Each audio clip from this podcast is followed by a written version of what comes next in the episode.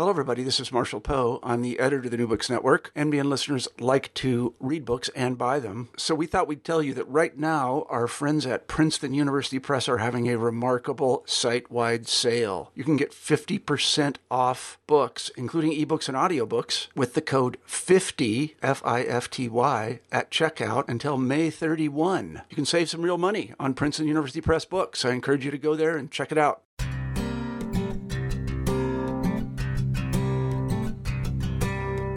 Hello, and welcome back to another exciting episode of the New Books Network podcast. I am very excited we're doing something a little different today. So, for my familiar listeners, I need no introduction. Um, but for everyone else who's joining, because maybe you've heard about our amazing author today and you're familiar with their work, uh, my name is Lee Pierce. I'm a visiting assistant professor at the State University of New York at Geneseo. I use she, they pronouns, and I'm a rhetorical critic, and I work in the Department of Communication, as well as being an avid reader of really terrific books, which is, you know, why they gave me a podcast. And I'm actually, we're doing a lot of crazy stuff today. So I'm also joined for the first time by a student as a co host because it was the student, Haley Wigston, who brought the book to my attention as something that she thought I should read. And, you know, I was you know, why not come and do the interview? So, Haley, do you want to say hi real quick? Hi, everybody. Um, I'm Haley. Um, I'm a student here at Geneseo, she, they pronouns, and I'm really excited to be on today talking to our author, Derek Gaunt. All right. And why don't uh, you tell us why you love this book and why you decided that it was worth a whole afternoon of ours together to spend time with me to talk to talk to, to talk about the book, and then we'll kick it over to um, Mr. Gaunt to see what he has to say. Yeah, so this book is great. It is dedicated to actual skills that can be used to increase your tactical empathy and leadership and definitely create a more productive environment. And it uses um, the fundamentals of hostage negotiations leadership, which is NHL, or sorry, HNL. And we'll talk a little bit more about that later. Uh, really great le- read if you're trying to be better at leadership and empathy. And I'd like to add that the reason this this book at first for me felt like a strange fit for language because, of course, typically what we do on this podcast is uh, rhetorical analysis, close textual analysis. And so I, I read the book kind of with a, a, skeptical eye that this might be a better fit for someone else. But I'm very impressed with this book as sort of what we call a trade book because it's not the academic, it's not strictly academic in the usual sense. It's got much more of a practical application while also sort of drawing from theory because um, Mr. Gaunt is a unique combination of teacher slash professional slash writer that's really interesting but also the way that language gets coined in this book to create new types of thought. So tactical empathy and there's a bunch of other these key phrases that are kind of going to come up throughout. So instead of just sort of rehashing things we've heard before like oh you should be empathetic or oh you should listen i mean all of these words get kind of new connotations and they get new adjectives. And so i came away with this with this really cool new critical tool to think about how people interact with each other, especially in like high stakes situations. So it is a great fit for the channel and language, as well as several others. And I'm very excited to welcome Mr. Gaunt to the show. Uh, do you want to go ahead and say hello? How are you? Thank you for having me. It's a it's a pleasure for me to be here. I'm really excited. Great. Well, it. I've been awkwardly calling you uh, Mister because I actually forgot to ask if you like first name or proper address. Yeah, I work for a living, so you. okay, that's what I always tell people. If we're old enough to drink together, you can call me by my first name. All right. Well, um, yeah. Is there anything that you want to add to our summary of the book, or why you think why you wanted to write the book to give people some value out of this? Um, well, you you encapsulated a lot of it. Um, it. The the motivation behind writing the book came from seeing all the other books that were out there, and uh, and they just didn't. For me, they didn't hit the mark. You know, as you noted, they say listen better. They say be empathetic, but nobody really showed you the practical steps on how to do it. Uh, everybody talks about the importance of of uh, emotional intelligence and leadership, but no one has yet come up with a simple to learn process on how to do it. And so that's that was the primary motivation behind it. Um, you know, it, it comes from the world of hostage negotiations, which is basically navigating difficult conversations and understanding um, the human nature response. And once you get your head around that human nature response, people become predictable. And we've we've taken it out of the world of hostage negotiations and we put it into the world of leadership, or I'm sorry, into the business world for business negotiations. And this is just a natural next step: is how to um, inform leaders on the methods to not only stay true to their aspirations, stay true to the mission of the organization, but also create an environment where their downliners and their direct reports are going to to thrive. And so, um, after sitting at a table one night thinking about all of the tactics and skills that we used when we were dealing with hostage negotiate uh, hostage takers, um, it seemed like the logical thing to do. So I put pen to paper, and there you have ego, authority, failure.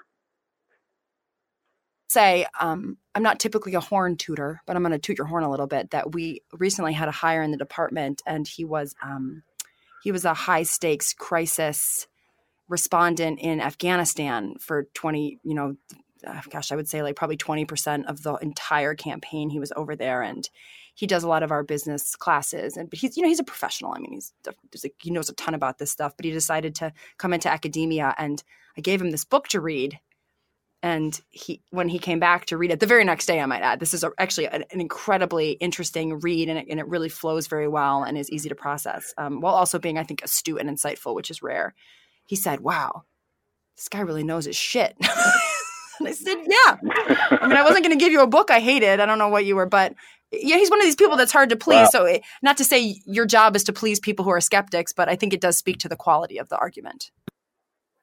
Yeah, and and you know the techniques that we talk about in the book, you know, they were developed for cops, and and I don't mean this to sound disparaging, but cops want things simple and they want things actionable, uh, and I think that that's what speaks to the masses uh, because it's it's the, the techniques themselves are not difficult.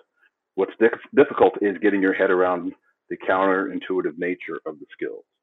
And that's what gives people the most pause, I think, is because it's counterintuitive, it's awkward. And because it's awkward, it makes us uncomfortable. And we are, when we are uncomfortable as human beings, one of the things we want to do faster than anything else is to get comfortable again and to revert back to bad habits. It's easier to stay in a bad habit than it is to develop a new one.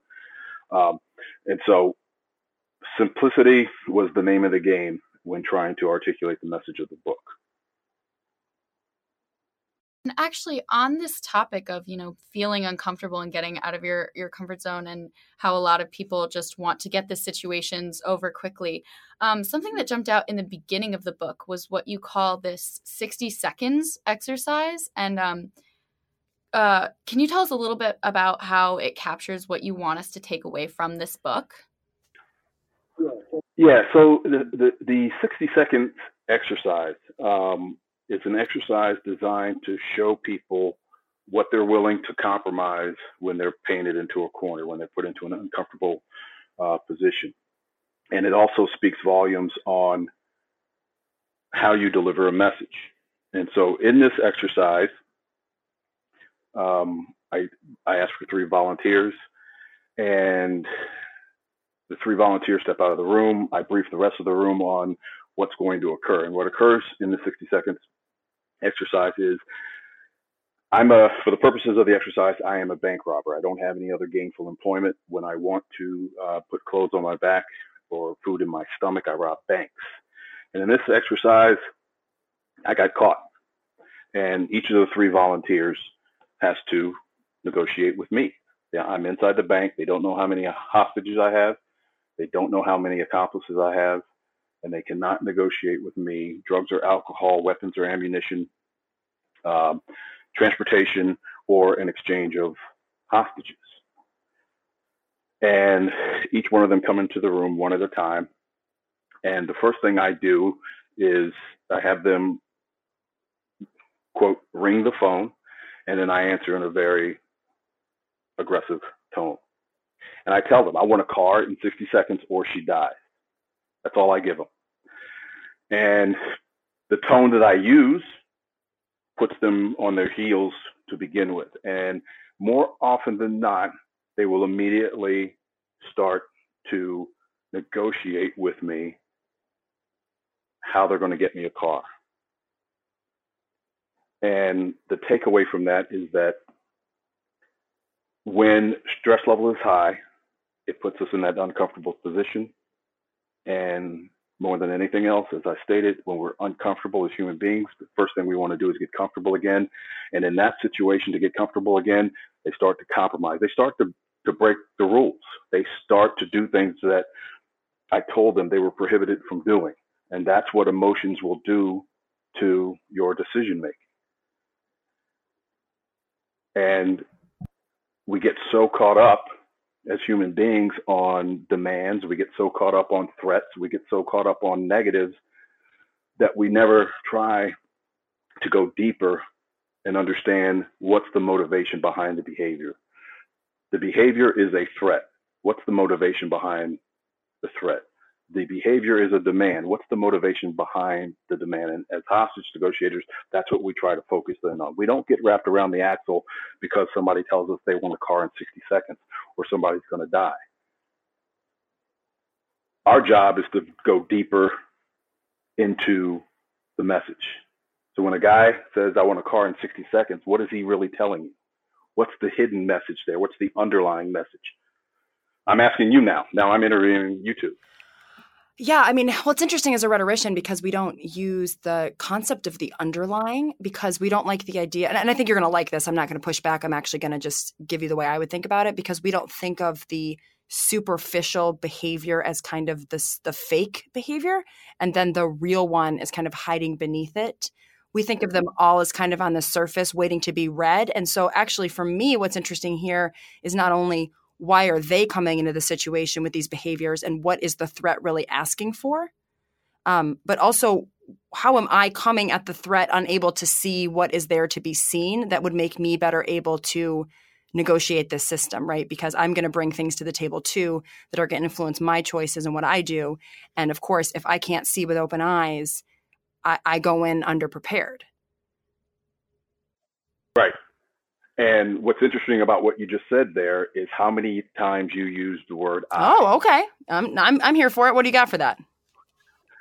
I, I, I, I, I. Uh, one of the big takeaways from the book is it's not about you. And so, our job as hostage negotiators, people who are going to engage in hostage negotiation leadership, have to understand it's not about them or where you want to end up, your goal, your objective. It's about whomever you're engaged with. Now, that doesn't mean that you're not going to stay true to the mission of the organization. That doesn't mean that you're not going to uh, uh, continue to try to better yourself. Uh, but it's all in how you deliver the message. And when I talk about delivering the message, I'm talking about div- delivering the message in a manner that indicates that you're subordinating yourself to the other side that you're deferring to the other side. Doesn't mean that you're never going to get to your goal and objective, but it's all about sequencing. To deliver bad news is to engage in a, in a difficult conversation. Well, yeah. You're going to have to make. I'm sorry, and I was Go going to, and I, yeah, you're right because who's ever coming, and also people don't volunteer. I mean, people, nobody wakes up in the morning and thinks, you know, I have a lot of options today, so let's go do this. I mean, they wake up feeling desperate and unheard and not paid attention to, and I mean, I think and that's the problem right? Because if you enter into this space and reinforce a lot of those things you've missed the point of the of the hostage demand in the first place. Yeah and so when i talk about going deeper i'm talking about understanding motivation driving forces dynamics. Because you're right in that situation in any situation like that the person likely didn't wake up that morning and say i think i'm going to go to the bank and take a hostage. They woke up and said, I need money. Yeah. And so, with this, in your book, you talk a lot about what's called tactical empathy. And so, is this part of um, getting through to those those inner motivations? Yeah, tactical empathy is just demonstrating to the other person that you understand how they view the lay of the land. It's not emotional empathy, which is a, a subjective state brought on by emotional contagion. That's why we never tell you you need to walk in someone else's shoes. No, you don't need to walk in their shoes. You need to see through their eyes. That. You need to understand the impact of the circumstances on them as they see it because it's not about you and your frame of reference or your perception. It's all about them. If they view something as stupid, as threatening, as unfair, then guess what? It is. And that's the way you need to engage them in any of those difficult conversations. Do um to find out. Do people ever give you pushback on that? Because I, I, I'm I'm good with that. I mean, I like the idea of a tactical empathy because I do agree. And also, when you ask people to be empathetic, you're inherently implying that that they should do something. They should feel their way into understanding the complexity of a situation. But our emotions are often reactionary. Um, but do but do people ever tell you like, oh, well, tactical empathy isn't genuine? I mean, do you get that kind of a critique of this argument? Um, yeah, we do get that kind of critique because we are deploying it in a deliberate fashion in order to get a desired outcome. The two best purveyors of tactical empathy on the planet are hostage negotiators and psychopaths. We don't use it because we're necessarily nice people. We both use it because it hmm. works. Hmm. And it starts with understanding that in a literal sometimes, but more so in a figurative sense, the person on the other side of the difficult conversation views you as a threat, views you through a negative prism. And as long as they view you as a threat or through a negative prism, no meaningful dialogue is going to take place. So you use tactical empathy to remove yourself as a threat. That's number one. Number two, um, tactical empathy forces or encourages reciprocity. Because at some point, as a leader, you're going to have to draw your line in the sand. You're going to have to state what it is that you're having this difficult conversation about and what you expect the outcome to be. Using tactical empathy on the front end of the conversation will encourage reciprocity on the back end of the conversation so that when you tell them they're not going to get the increase that they were expecting, they're, they're no longer going to be allowed a, a take home company car. Uh, vacation days are going to be cut. Uh, we're going to go to a mandatory 12 hour shift for the next three weeks. Um, they're, they're less likely to give you pushback because you first took the time to demonstrate that you get what they're going through. And at the end of the day, I don't care what line of work you're in, people love to have other people understand how they feel, what they're going through, their circumstances. And this this really I think ties in line with a lot of the the case studies that you brought up in the book. And I think one of the most interesting to me was um, this this story of Mike and Steve, the the robbers of this pawn shop. And so um yeah, Mike was a was a young black man who had spent most of his life uh, starting as a juvenile in a state penitentiary, and um, then he he robbed this pawn shop and was caught and actually was um, in a hostage negotiation with um, one of your team leaders. So, can you talk a little bit more, more about that? Yeah, I like to use the Mike story because um, it's a great illustration of what it takes to actually put your goal and objective behind you and just focus on the person in front of you. And that's what we did with Mike immediately uh, the team leader Dana, Dana Lawhorne, who's the um, he's actually the sheriff now in Alexandria, Virginia. He put Mike at ease, and he subordinated himself to Mike, and he began deferring to Mike almost immediately. And he did that because he knew the benefit that it was going to uh, generate for us down the road. And that's it, it, and he understands what it means to sequence the conversation. And when I talk about sequencing, I'm talking about tactical empathy first, your goal and objective last. Many times people get it backwards and they want to state their goal and objective first. Leaders want to go in and tell uh, their team that this is what's going to occur. And then they work backwards and try to convince the team that everything is going to be okay and that he understands or she understands what they're thinking, what they're going through. Where, and if the sequence is flipped and that tactical empathy is displayed first, it makes getting to your goal and your objective easier. It makes the message that you're going to send, that difficult message that you're going to send, easier for them to accept. And and and Dana recognized that when he was dealing um, when he was dealing with Mike. He could have gone in there and said, "We've got the place surrounded. Doesn't make any sense for you to be in there. We want to get everybody out alive. So why don't you put the gun down and come on out?" He could have started with that, but he didn't. That that was his ultimate goal and objective. And we have never started a conversation with a hostage taker in that manner, even though that's our goal and objective. Never have we called in and said those words. We call in and say it's not mentally. We're telling ourselves it's not about us. It's about him, and it drives some people crazy.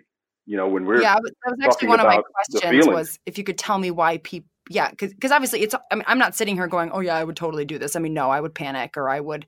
But I think, and two, I guess I was wondering if you could comment on two things. I mean, I think one is sort of a what we'll call maybe a biological impulse to to just I don't know fight or flight kind of thing. But the other is kind of a rhetorical impulse in the sense that we most of us learn how to do this stuff from cultural texts, and they're they're they they don't model this very well, and so you have a the work cut out for you to fight all of that schemata that people have built up from all this cultural modeling. So, you know, what kinds of resistances do you get when you tell people? Why do they get upset when you tell them that's your advice? And then um, where do you think that comes from?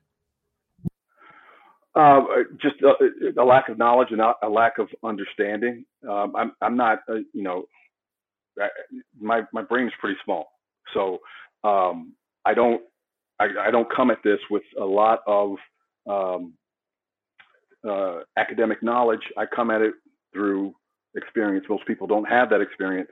Most people haven't gone through the training, and therefore, um, you get a lot of pushback. You know, there, there are times when you get a, a a senior executive within a police department that wants to know why I'm talking to this guy on the phone about how he feels and how he was treated as a child, um, when we know that he's inside and he's got a knife to a two-year-old's throat. It's because as I said earlier in the conversation, it's understanding human nature and understanding that people want to be understood regardless of the circumstances, understanding what stress does to your cognitive ability. If emotions are high, rational thinking is low. And if if if you start in an aggressive tone with anybody in any difficult conversation, you're going to run into trouble. And so people have been conditioned to um, solve the problems right away, to rush into problem solving, especially action oriented paramilitary organizations like law enforcement. People call law enforcement when they're in, they're in trouble and they need a problem solved right away. One of my biggest challenges is taking a detective or a patrol officer who raises his hand and say, "I want to become a hostage negotiator, and I got to reprogram them. Because from the time they leave the police academy until they become a negotiator, they've been taught that they're going to get into a car, they're going to listen to a radio, the radio is going to send them to a location, they're going to solve a problem as quickly as possible, write a report, mark back in service, and then do the same thing over and over again for the next 10, 11, 12 hours. Quick problem solving is how we all been trained and conditioned, and, and that's where most of the pushback comes from. And so, how without this, you know, like like perfect tr- or not perfect, but without this like really, you know, great training that you get in like law enforcement and stuff like that, how can a person who doesn't have this type of training sort of work through these skills? Um, it lays it out nicely in the book. Chapters 11 through 14 um, will tell you what the skills are and there are examples on how to employ them. And then it's just a bunch of low stake practices. Um, two of the skills that we use the most that give people the most trouble, but they're tremendously effective are labels and mirrors. If you guys go out today, after you get off of the call with me, if you go out today and start using labels and mirrors immediately, you will be the beneficiary of a boatload of information from the other person that you otherwise would not have gotten. Because why? people love to have other people understand how they feel, and most people don't take the time. And if you don't believe me, go into your local coffee shop, order your coffee, ask the barista how he or she is doing, listen to their response, and just label the response. It looks like, it seems like, it sounds like whatever they just gave you. And watch how much more information you get. And they'll look at you like you have two heads because nobody has ever taken the time to try to understand their world, right? And they will vomit up a lot of information and be ready for the del- de- deluge because um, nobody takes the time. It's too much work. When somebody asks you how are you doing, that's a that in the in Western culture that's just another salutation. They don't really care Uh-huh. most of, most of the time. They just throw it out there as a way to say hello. But when you follow that up with a label, it looks like it seems like it sounds like, or a mirror where you just repeat back the last one to three words of what they just said, watch how much more information because in front of them now is somebody who, who actually cares. Yeah, I teach us some. I teach uh, something which actually, I'm. I mean, I'm thinking about restructuring the way I teach it. But when I teach interpersonal, um, I I started out teaching that to actually a bunch of uh, students who were in school, a lot of whom were nurses. So I tried to find a model of empathy, of, of skill, a skill set of empathy that would especially speak to kind of their profession. And I found this really interesting uh, nurse model, N U R S E. And the first step of that model is to name the emotion. And what they mean by that is the person on the other end, you say, like, oh, how are you doing? And they're like, gosh, I'm really frustrated. You don't then say to them, oh, sounds like you're frustrated. Because then they'll go, yeah, that's what I just said. But in fact, it's that it's that issue of translating it into some other word that that that accurately represents what they're saying but makes them feel like they've been heard. And i always tell my students if it works be prepared because you don't want to go around doing this to people that you don't want to have positive feelings for you. So if you got like a roommate that you're not super fond of don't pull the nurse model because they'll keep coming back to your room because it's that rare that somebody looks at you and goes oh it sounds like you're saying that you feel um like you don't have a lot of power. And then they go yeah it's exactly how i feel. So that's kind of that vibe that you're sort of picking up on Exactly. Exactly. Exactly. Now, you know, they, they, they say that they've had a frustrating day and you you name it or you label it. It sounds like you're frustrated. Now, what that will, will do what that will do for them is make them think, you know, is this person running a game on me? Are they really that stupid? Um, but the flip side of that coin is it's not all bad you've made the attempt. Mm. and and getting it right is not the key. Making the attempt to get it right is the key. And so even if you label something that's obvious even if you label something that's wrong you're still on solid ground because it's not your judgment. You're not making anything up out of whole cloth. You're taking what they give you you repackage it and you give it right back to them. And that removes you as that threat because as long as you're viewed as a threat, no meaningful dialogue is ever going to take place. And a lot of the, the leaders that I've talked to, a lot of the business negotiators that I've talked to are looking for that that that home run with these skills. And I try to encourage them to not think of it in terms of a home run or a knockout punch that's going to all of a sudden tip the needle in their favor it's the cumulative application of the skills to get where you want to go. Um, do you? One of the things I always have trouble when I read books like this because I, I love everything and I want to practice it, but it's like I don't. I mean, yeah, you can practice it in kind of like the coffee shop way, but I have, do you have suggestions for how people might, um, if opportunity don't don't present themselves? Is, are there ways to put these skills into action in sort of bigger stakes ways than say practicing on the barista, which is a great start. But also, I found myself kind of wanting to go do this and see what happened, but not being in situations where I felt like as a learner I could take the risk yet that might come with practicing these skills on a bigger scale. Yeah, I, I caution against trying to practice it on a bigger scale. How long does it take you to develop a new habit? Um, 66 days, right? Because they used to say 30, and then somebody said, no, it's really more like double that. It's, it's about 66 rep- 67 repetitions. Oh, okay. You got it. You got it. You, you got to get your reps in. You got to get your reps in so that it becomes second nature, so that it becomes um, almost like muscle memory.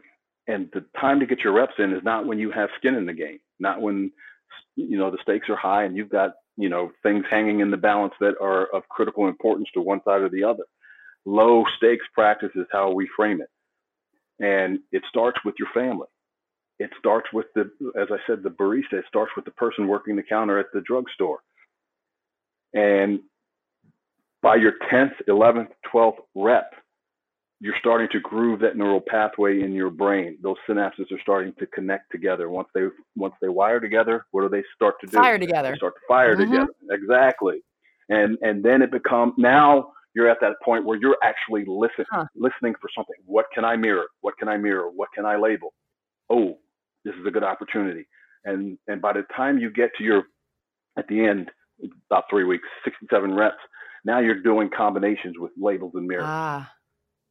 Well, and it's cool too because you're, you know, what you do in the book in this in this piece of it, which I mean, it runs through the book, but kind of in the piece where you introduce this concept, is you're taking something that previously we thought was unempathetic, which is applying labels to people, right? When we think of like stereotypes, and you're taking that concept and you're saying, no, it's not necessarily the practice, it's how you're using the practice and the kinds of labels you're doing. And so I really liked that flip to turning labels, which is sort of a natural. I mean, that's that's always how people defend stereotypes. Well, it's it's it's human nature to stereotype, and you say, yeah, it is precisely why this should be something you're doing. And I thought that was a very clever shift. Yeah, and it's you know. Um, the stuff is like the force. It, this stuff can be used for good or uh, or for evil. The difference between uh, manipulation and influence is simply what the intent of the speaker. Yeah.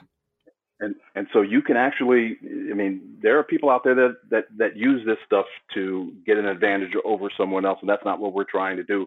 We're trying to we're trying to lower that emotional aspect that they've attached to the issue to the point where their rational thinking comes back up. Uh, in the book, I talked about returning them to the NFL, the normal functioning level. You want to? Oh, oh, go ahead. I'm so sorry.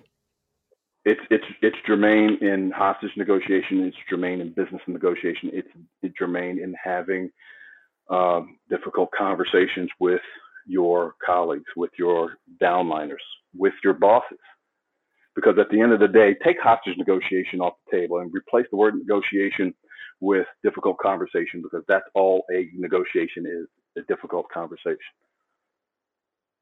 Okay, and then um, I think Haley, Haley and I were sort of uh, we, when we met to talk about the book ahead of time, because um, Haley doesn't like to just fly by the seat of my of her pants like I do.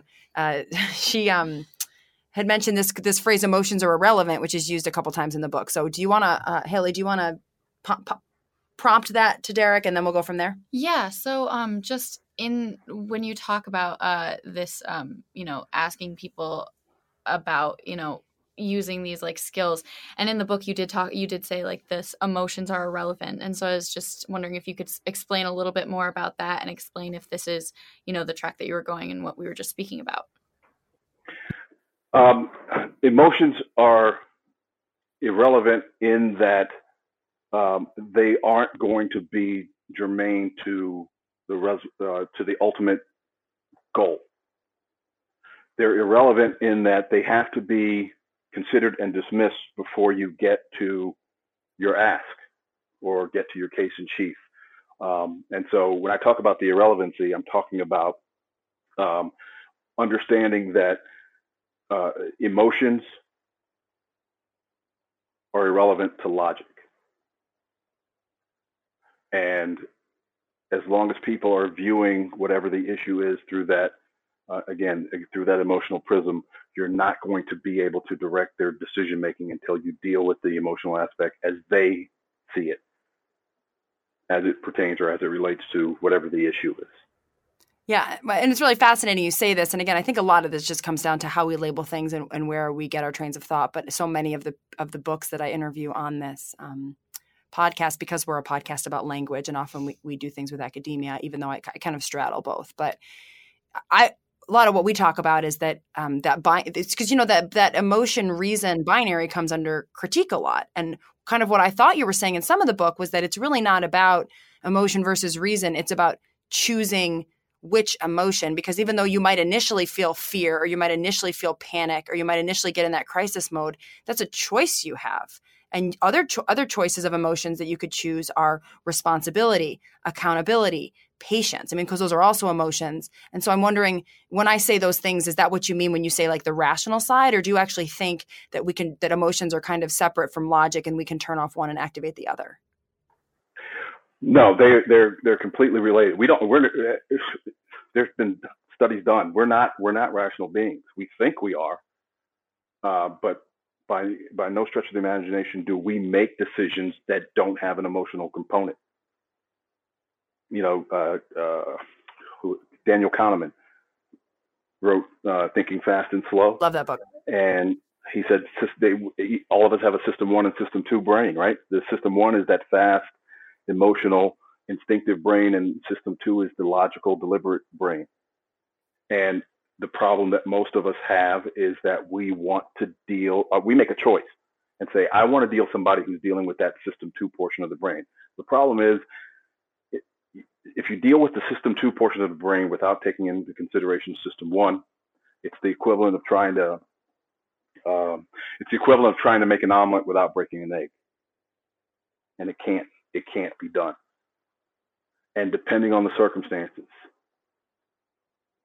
um, the difficulty in dealing with the emotions is going is going to change. But at the end of the day, whenever you get pushback, from someone else. Whenever somebody gives you a no, or they're showing reluctance, or they're showing hesitation, it's because they view the situation or you or both as a threat or they're afraid of something. And those are negative emotions. And if we don't attack those early and, and often, that's all that's going to be bouncing around in their head as you're trying to get them to see your side. Yeah, and this is sort of switching gears, but still on that same path. So you talk about emotions and logic, and a lot of the, or a part of the book was talking about gender and how gender plays a role in um, leadership and this negotiation challenge. And so can you tell us a little bit about um, how you know emotions and logic are relevant in terms of gender and how you can deal with um, that depending on on your specific, specific gender? Um, I find that in my in my experience, women have a predisposition for engaging in, in tactical empathy um, above and beyond what most men do. The majority of I had 15 people on my team at one point, and half of those were women. And of the best negotiators on the team, they were all women. I did, that's not to say I didn't have competent, capable male negotiators, but I can tell you right now that if if Al Qaeda came to the city and they took the nuns at St. Rita's Church into the rectory and held them hostage, it was it would be one of those three women that would be put on the phone as the primary because they were just that good. And um, I have found that um, women are less afraid to take chances. They're less inclined to question. One of the big mantras that we have in in the hostage negotiation world for my team was stick to your training. Your training is not going to fail you. And um, the women would take that as as gospel and go out and apply it because that's what the training said to do. Where the some of the men were very hesitant, and I think they were afraid of embarrassment if they failed, and the and the women didn't seem to have that same um, same concern. Now there's there there there's studies and science and research out there that will go deeper into why that may be the case, but that was the point I was trying to drive home um, in the book that there's a clear, from my perspective and experience, there's a clear uh, delineation in how tactical empathy is employed based on the gender. So then, is this primarily so? What what are the strategies then for women to use it? Because because but what you're not saying then is women are just good at tactile empathy and so they're good. Do you, do you see anything coming from sort of is there a negative externality to the fact that they do have a natural tendency to do this? I don't I don't see anything negative huh. about it. What's negative is is is um, what society has said about men and women, and as a result, um, there may be some hesitation to exercise this uh, on the part of some women because um, they may be concerned about how they're being viewed. And at the end of the day, how they're being viewed is is irrelevant. If they're employing the skills, they're taking themselves off the table um, as as a threat. Now there are going to be people that have their their their preconceptions and and and and lob ad hominem attacks, but that should not be enough to hold you back from using the skills and getting what you want. And I, I don't think that the the women from my past on my team are any different than any other woman walking the planet today. It's just a matter of, of exercising mind over matter. And if, and if you don't mind, it shouldn't matter. It's a, it's a terrific, I, th- I think without being overly apologetic or trying to use too much um, justification, I think it's a nuanced look at how gender differences do play into these things, but not in ways that determine that some people can do X and some people can do Y, but just rather that we have to be aware that there's so many factors driving how this is going to work out depending on gender that we can't just presume from the outset that um, that some people aren't going to be able to do things just because of what we've been told. Right. Exactly. Exactly. And in that example I gave you with Al Qaeda and the, and the Catholic Church, there are some people that are saying, ah, there's no way I would put a woman on the phone with the terrorists from from that part of the world because of their view of women. Well, I beg to differ. You can either do it or you can't. And the ones that that that have shown me um, that they possess the skill set have demonstrated that they can do it. And so, translate that to the business world. Um, preconceptions and stereotypes be damned get versed in the skills and go out and apply it, whether you're a man or a woman, and you are going to see your proficiency level increase, your productivity increase, the environment that you're going to create for your downliners and, and, and your subordinates is going to be one of, of, of motivation and respect. And you're going to turn those people into high performers simply because you created an environment where they can feel included, where they feel like they trust you, they feel like they're that you're transparent and you're and you've got their best interest at heart. And it all starts with subordinating yourself and, and looking at the world as they would see it. And I, I think that that's some really, really great advice. Um, just also like just to switch gears again. So we're we're coming up on on around 45 minutes. So um I just wanted to ask like for the people listening today, just um, if you know if these are the the top three things that they're going to take away um, what would you say are the top three things that that people listening today can do to become more successful leaders using these hostage hostage negotiated negotiation leadership strategies in their own lives uh, first and foremost as i mentioned when we started the call it's not about you. Stop stop thinking it is. Put your aspirations and the mission of the organization on the back burner and understand that any time that you engage peers or direct reports, especially when you're engaging them and you're going to deliver news that they're not likely going to want to hear, make sure that you demonstrate for them that you get it as opposed to pushing on to your objective. Number two, it starts with t- tactical empathy, just starts with listening. Shut your mouth. Most leaders view themselves as A types and they have all the answers and they're infallible. And so therefore they don't need to listen. Everything that you need to learn about what's what it's going to take to get them to do what you want them to do with a great attitude, they're going to tell you everything that's hindering their performance, everything that's going on in their lives that's impacting how they're functioning at work. They're going to tell you about it if you would just shut the front door.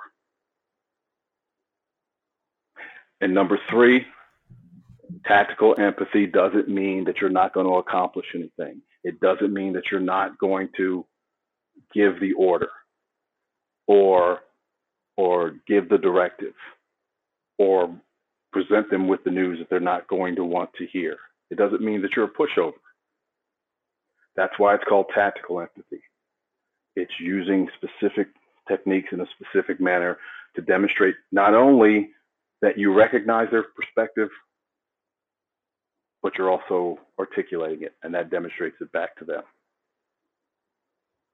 Yeah, I mean, it's um, it, it's interesting because it's never fun to read a book that doesn't make you a little bit uncomfortable, and of course, it's uncomfortable to to have someone tell you, you know, oh, I want to know more about empathy, blah blah blah, and then you say, well, it's not about you. I mean, that makes that makes you feel some kind of way about that, but I think that's a sign that it's something that we should work on. Yeah, this is not something that's. Um, I mean, we're we're born with with with empathy, but culturally, uh, as we've grown up, we've been told to keep emotions in check and don't show any cards and try not to be transparent. Um, and so it's hard, especially when you're telling it to a boss and saying it's not about you. And they're thinking it to themselves, I got in the position because it is about me. Mm-hmm.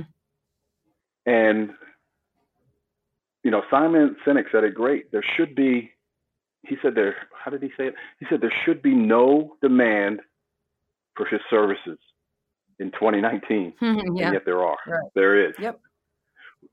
And he went on to say, and it's because he didn't say tactical empathy, but he said it's because emotional intelligence and empathetic leaders are not the standards in our organizations. No, I mean, it's actually surprising to me that this book hadn't. I mean, you're reading this book and it makes so much. I'm reading this book and I'm thinking it's making so much sense. And it is shocking that nobody thought to write it before now. It's great. It's been written. It's just it is it is it is surprising that this isn't already sort of common knowledge. Yeah, and it's it's a, it's a it's a hard concept for people to get their head around. You know, when I first started to talk to people about the application of hostage negotiation skills in the business, they were like, you know, wait a minute. Um, I get where you're coming from, but how can what you do, which is use your communication skills to save lives, be applied to my world because the stakes aren't that high. And I, I'm a I'm a leader of a large company, and I don't get emotional when I make decisions. That's why I am who I am, and that's why I am where I am. And then I ask them um, if I were to throw ten dollars on the ground and you pick it up, and I tell you that you can split that $10 with another person any way you see fit. And if the person accepts, you both keep the money. If the person doesn't accept, neither one of you get anything. Mm-hmm. Right. What do you think that? What do you think this the the normal split I hear is? Oh gosh, is this the is this no? This isn't the prisoner's dilemma, right? That's the other thing.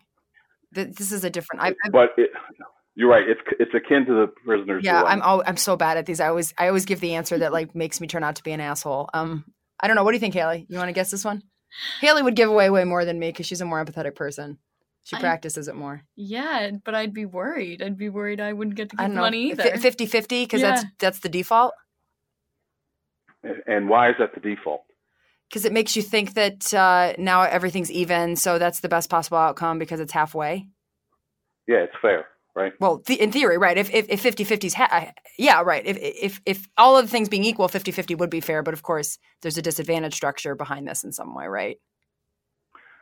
Well, the dis- disadvantage, the disadvantage behind all this is emotion. Uh huh. Yeah. Fairness is a, is the mo- is an emotional concept. Most acceptors in that in that predicament, anything anything less than four six, the acceptors will kill it. They'll kill the deal. They would rather punish the person who found the money as opposed to making themselves whole because the only logical split for the acceptor to take is a 9 1 split because walking away with something is always better than walking away with nothing. However, they don't view it as fair. And if they don't view it as fair, they will kill the deal because they get more satisfaction out of punishing someone than making themselves whole. And that is an emotional reaction. And so when I tell the CEO that, I said, that's you getting emotional about $10 that didn't even belong to you. So are you telling me that when $10 million is hanging in the balance, you're not emotional? It's not true. Mm, yeah, exactly. Right. Um, also, you know, I always tell people your your feelings are a choice, and so if you're going to feel some kind of way about a ten percent split, I mean that ultimately it's not the split that made you feel that way; it's your choice to feel that way. Yeah, because it's ingrained in us that fairness, when we view fairness, um, and someone is being unfair against us, it's an affront to our self-image. Right. Yeah. And that's one thing that we will go to the grave fighting mm. for is our self-image. All of it is, is tied to those innate human nature responses that all of us have. Mm-hmm. Well, if I were to tell you that you, I'm sorry, but if I were to tell you that you're being unfair about something, immediately inside you would cringe a little bit. Mm-hmm. Yeah, absolutely.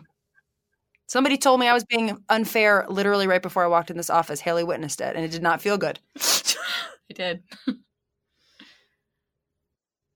Yeah, my brother always says fair only comes to town once a year, which I always think is really hilarious. Um, but but yeah, but this is a good segue because as we were, uh, you know, we're at time, but also um, you had agreed to maybe give Haley a little bit of, of job advice, um, which which is great for me because you know I've been out of the industry for for ten years at this point, so I'm not. I always want to make sure that how I'm thinking about things is right. And Haley's been offered two offers offer two offers has been extended two offers at two different positions doing the kind of content social media marketing kind of thing that she would like to do after college and um, she told me about the one job and then she told me about the other job which she doesn't like the one job as much but it has a higher commission than the job that she'd rather have and i said well why don't you just take the higher commission job offer to the other job and say this is what i got on the table from this other place can you match it and she looked at me like i had five heads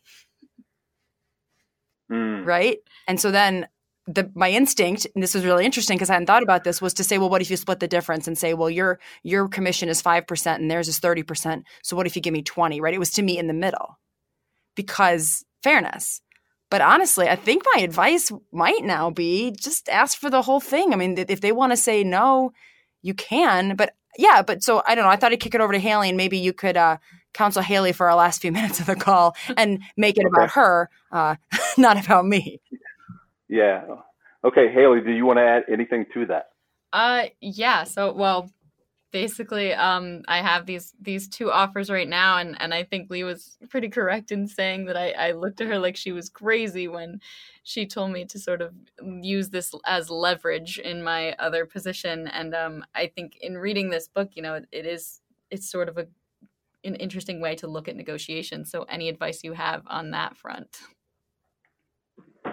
So, if I understand you correctly, it sounds like there's there's there's one company that you really want to work for, but it's a it's a it's a low percentage, and there's another company not so thrilled about, but the percentage is is considerably higher.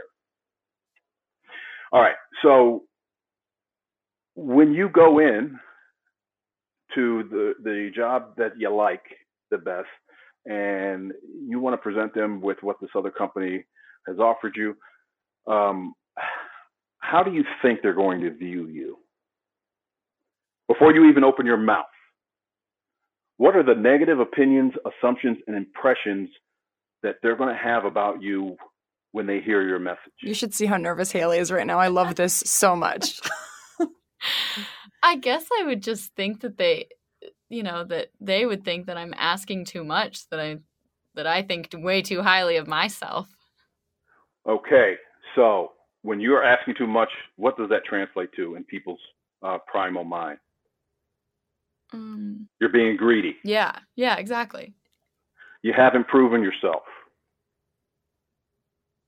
You you think your S doesn't stink, yeah. right? Yeah. And so to start that conversation, you're going to throw all of that out on the table. Oh. Okay.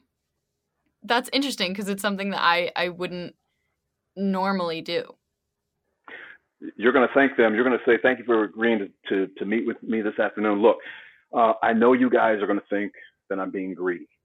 I know that you're going to think that I'm unproven. Um, you may not think that I have enough experience in my past to do the job that you're asking me to do. You probably think I'm naive. And you probably think that this is just another young kid out to get more than they're worth. And at any point during this conversation, um, you think what I'm saying is unfair, I want you to stop me. We're going to rewind the conversation back to where the unfairness began, and we're going to start all over because that is not my intent. Mm-hmm. Hot damn! There you and, go. And then, I, and then I, and then Haley, I want you to ask them the why question. Mm-hmm. You want to know? You want to know what the why question Yeah. is? The why question is, why are you guys considering hiring me to begin with? Oh my god, Haley, your face right now. Yeah, I mean, and that's the thing. It's stuff that I under like I understand the like how it could be so useful. But you're right, it's uncomfortable. It. That's right. But I guess that That's that's, right. a good thing. That, that that discomfort is going to prevent you from executing. Yeah. And if it Yeah. prevents you from executing, um, it's going to prevent you from getting the money that you deserve. Yeah. So think to yourself before you go in there. If I don't do what Derek told me to do, what's it going to cost me? Is it is it you publicly shaming her? Because that would be amazing. No, it, it won't be me publicly shaming her. It'll be her not getting what she's worth. yeah, no, I'm yeah, obviously. I don't want Haley to be publicly So- shamed. Thanks. So I, I would never publicly shame. But you ask that why question and you get them to state your value pro- proposition before you ever have to say anything. Yeah. I mean, Because and because that, there's a reason why you're being interviewed. There's a reason why they're talking to you. Yeah, and that's my feeling as well. Of course, I'm on the outside telling her she's great and they want her, and she's on the inside going. And I think the fear here is they retract the offer. I think that's her fear is that they think she's pushy, they retract the offer, right? But of course, this is the negotiation. You don't go into it without some risk. That otherwise you wouldn't have a negotiation. You'd just have a a handover. And and more importantly, it's all about the delivery. Oh yeah, You'll be surprised what people agree to uh, in a negotiation, even if it's a salary negotiation, right? People in any negotiation, people remember the most intense moment and they remember how they felt at the end of it. Be concerned with the last impression. The last impression is the lasting impression. People get so caught up on first impressions. First impressions are okay, but you got seven seconds to make a first impression, Mm. and people have made up their mind about you. That last impression is the one that stays around forever. Mm. Well, and I don't know if you meant to do this, but that was a hell of a last impression because we are perfectly timed now to make that joke and wrap up the podcast. So I just want to say this has been illuminating, Derek. I really hope I get to see you live at some point. Do you have any plans to come to Rochester, or New York City anytime soon? Uh, we will be in New York on. Uh, we're doing a live event on May seventeenth, and I think we've got another hit in New York later after after the summer. Um, Awesome. I will um, Yeah. look up those schedules I, and put it in the show notes along with the link to the book. So if anyone at home, because I'm definitely interested, I'd love to come see you live and see what this looks like um, when you're running a show about it. yeah, that'd be cool. Love to have you there. Terrific. Well, Haley, why don't you do one last plug for the book and thank our author so that I can feel like I've done my job for the day, and then we'll let uh, Derek go and the listeners uh, go on to do other things. Yeah, so um, this has been great. Thank you so much, Derek. I really love the book. Um, the book is called Ego, Authority, Failure Using Emotional Intelligence Like a Hostage Negotiator to Succeed as a Leader. And again, thank you so much, Derek. This has been awesome. Thank you. I appreciate it, guys. Take care. Yeah, you too.